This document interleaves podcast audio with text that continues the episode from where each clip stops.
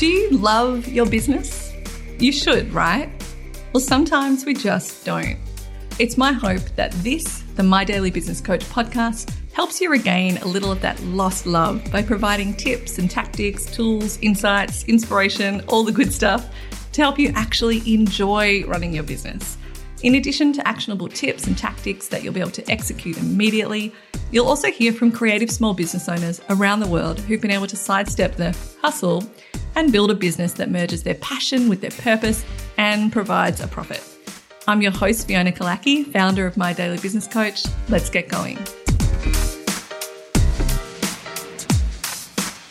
Hello, and welcome to episode 33 of the My Daily Business Coach podcast. Today, it's Tuesday, it's a quick tip episode, and I'm really looking forward to sharing this one because I think it's really going to help, you know, any and every small business owner, particularly if you're someone who shies away from marketing or you feel like you don't understand marketing. But but, but, but before I dive into today's tip episode, I wanted to say a massive, massive thank you to everyone who took part in the competition that I've been running on this podcast in relation to my new book, Passion, Purpose, Profit. I absolutely loved reading all the reviews that people were kind enough to leave around this podcast and seeing everyone sharing the podcast and their favorite episodes over on Instagram and people that emailed and sent DMs to every single person who entered. Thank you so, so, so, so much for entering, but more importantly, for listening to this and taking the time to invest in your business. I really hope that this podcast is helping. So, drum roll. The winners of the five signed copies of my new book are Lily Polly, Burbridge and Burke, Emily B01, Daisy C Ceramics, and Mosey Me. And the lucky winner of the one on one coaching session with me is M. Dillian. So congrats to those people. My amazing assistant has been in touch with you via email, I think it is. If you haven't seen that email, please, please reach out to us at hello at mydailybusinesscoach.com to claim your prize. Thank you again for everyone who entered. So on to today's tip episode. Let's get going.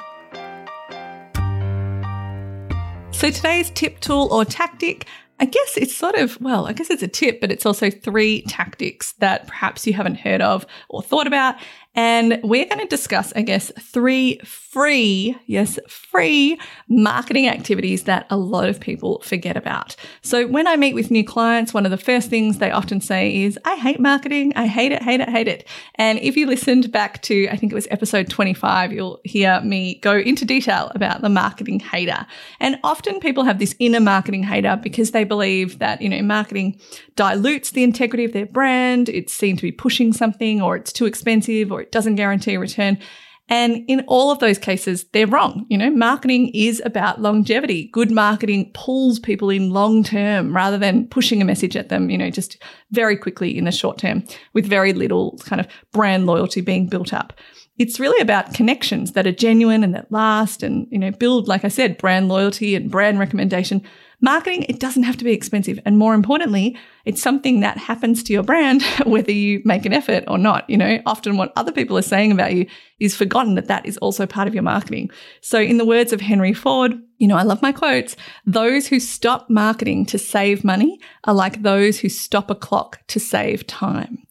Now, most small business owners I meet with, you know, they don't have a huge, large marketing budget. And so we often start by looking at free or low cost options that they may not have explored. And that's what I wanted to talk about in today's tip episode.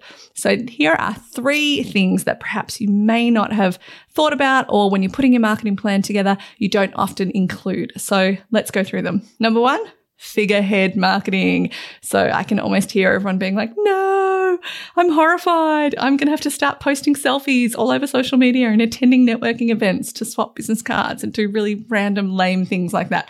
But exhale, everyone. Figurehead marketing is simply any activity that lifts the profile of the person or the people who founded the brand. So it increases, you know, brand awareness and it provides, really importantly, a human element to the brand narrative. So this doesn't have to be super scary. It could just be as simple as, you know, updating your LinkedIn or Pinterest profile, adding your name to your Instagram bio. I can't tell you how many times, especially now, it's amazing. People are sending me all these DMs with the book, and that's great. And often I go to look at their profile to be like, thanks, Lisa, or thanks, Poonam. and I can't actually find a name. So simple things, adding your name to the Instagram bio or the founder's name. Writing a monthly piece for your brand's blog or journal so that people can gain insight into what motivates and inspires you, you know, you, the leader, the person behind the business. Another way you could do this is chatting to someone over Zoom for a podcast. Hello. that's relevant to your industry, you know, such as homeware or lifestyle. Another thing that could help with figurehead marketing is literally just adding a section about the brand founder on the About Us page. You know, often it's one of the most viewed pages on any site. And if you listen to this, if you're a regular listener to this podcast, thank you so much.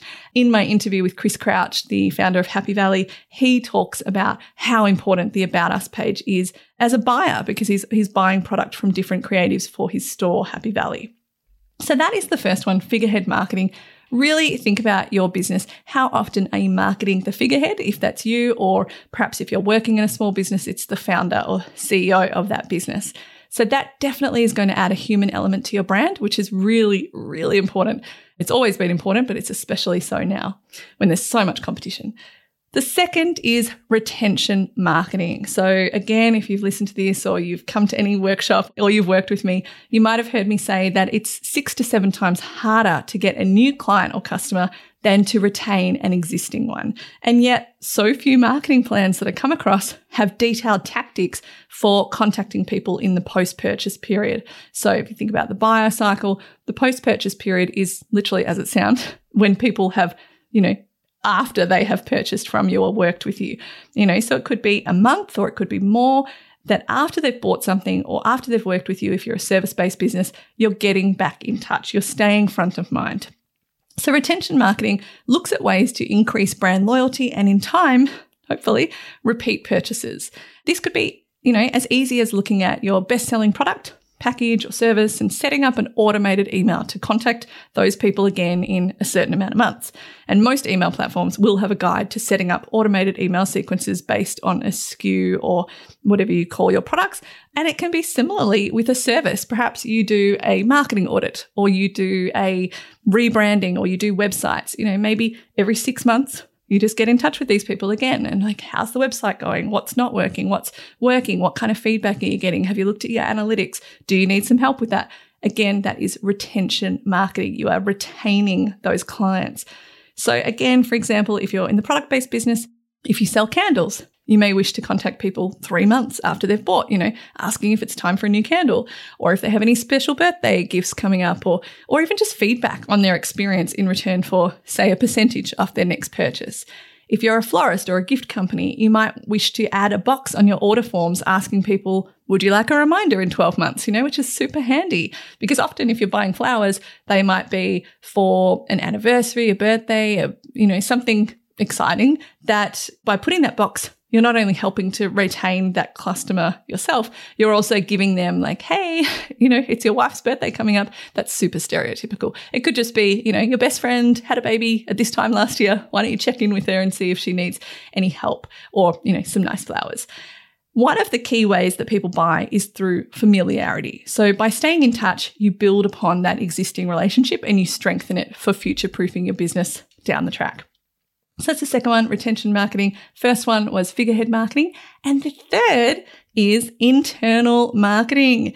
So if you have employees, you have brand ambassadors. You know, people be like, what? I didn't do an influencer course. No, if you have employees, you have brand ambassadors.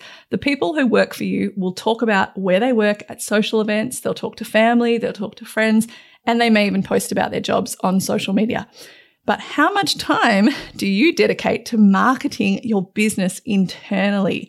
So this could be providing a cute welcome package to new starters, you know, that's snapped and shared, you know, hashtag I love my job, preparing a lunch meal to eat together as a team once a week, you know, maybe not in Melbourne right now when we're in lockdown, but for the rest of the world, or putting key staff forward to speak on panels at creative events one of the best things that I did when I managed staff was to factor in a training budget. So they could attend conferences, they could go to one off classes, they could indulge in an online course to increase their skill set and share this knowledge with the rest of the team. The output for me was minimal, but the return on investment was huge. I've recently just done this. Literally last week, I did this again with my virtual assistant, one of them, and she focuses in her own business a lot on social media management. She doesn't do that much for me in that area. And so I know that it's something that she's really working on. And so I saw a social media course. I just, you know, saw an Instagram ad and I was like, this looks like something that I think she would like. So I bought it for her and, you know, passed it all on to her. And so she was super grateful. You know, there's small things sometimes that we can do to really help, you know, people who work for us feel great about where they work, even if they're a remote, you know, consultant or contractor like a virtual assistant. People are really a brand's greatest asset. So make sure with your marketing that you're focusing on how they perceive and how they're going to relay your business. So if you're someone who balks at the thought of marketing, I suggest, you know, taking a minute and reframing your ideas around marketing.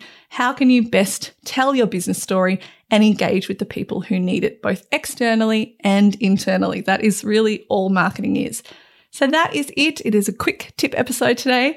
If you're keen to dive into marketing in more detail, you might want to check out episode 24 and 25 of this podcast or, you know, grab a copy of my new book, Passion, Purpose, Profit. I'll make sure all of the links are in the show notes.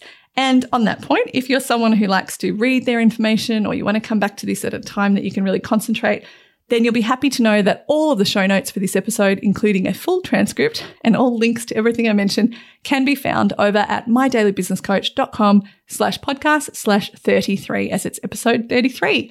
I also send a weekly email full of insights every single Sunday evening, Australian time. You can subscribe to that if you don't already at mydailybusinesscoach.com. Thanks so much for listening. See you next time. Thanks for listening to the My Daily Business Coach podcast. If you want to get in touch, you can do that at mydailybusinesscoach.com or hit me up on Instagram at mydailybusinesscoach.